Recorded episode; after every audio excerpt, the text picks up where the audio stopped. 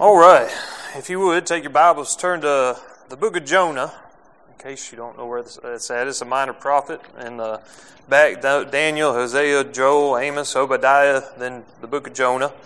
And uh, as you're turning there, Jonah is actually one of the first uh, prophetical books written chronologically. And uh, I like the book of Jonah. I was reading it recently. I've read through the minor prophets again here recently, and uh, when preacher asked, you know, if, if, anybody had anything they wanted to preach, it's, it's more of a thought the Lord's been laying on my heart as I was going through the minor prophets. And when you get to studying the minor prophets, I hope you have at some point in time. I know a lot of people are scared of them, but Jonah kind of sticks out like a sore thumb because all the other prophets, they were persecuted. They were faithful men. They did what the Lord called them to do, and they preached judgment and they preached repentance. And uh, some people got right, some people didn't. Some of them were killed. But here you got Jonah, and I call him the reluctant prophet.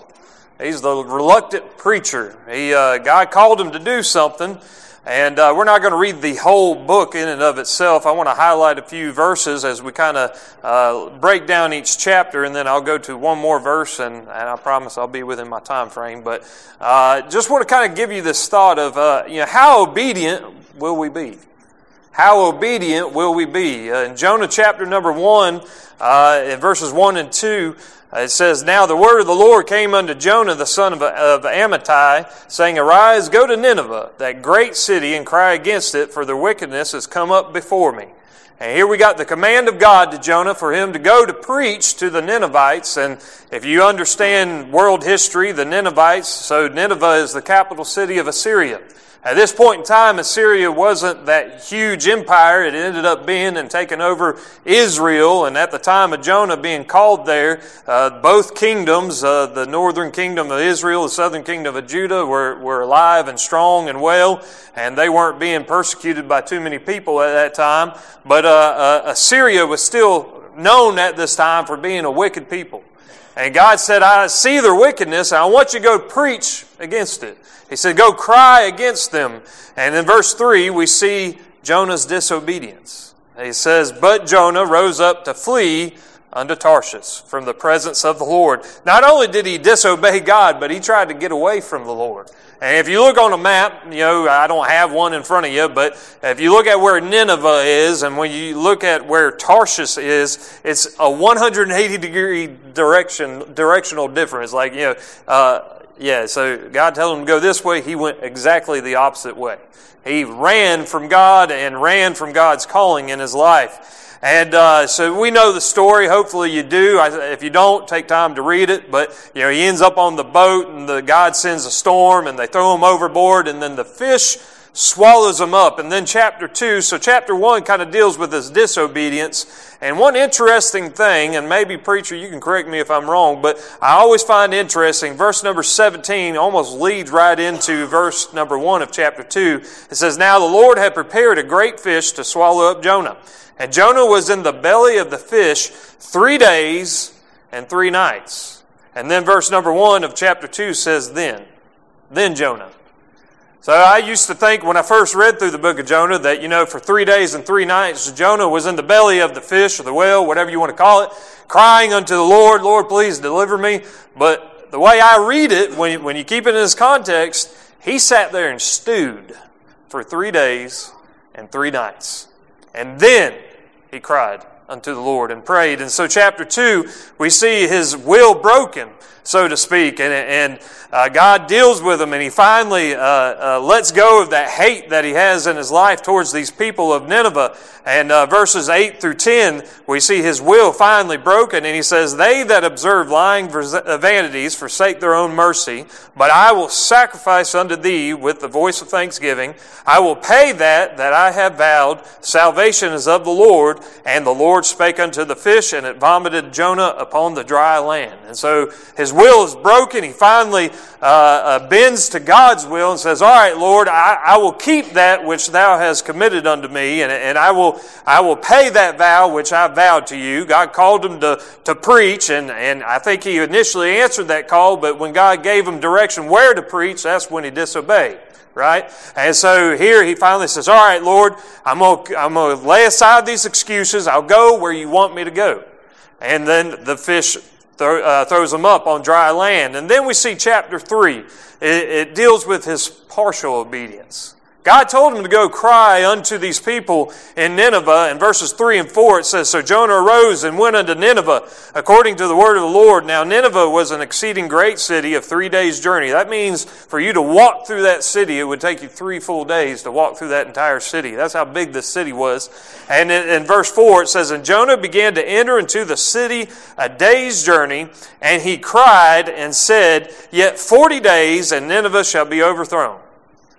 Now, when you study the other prophets, usually there's repentance.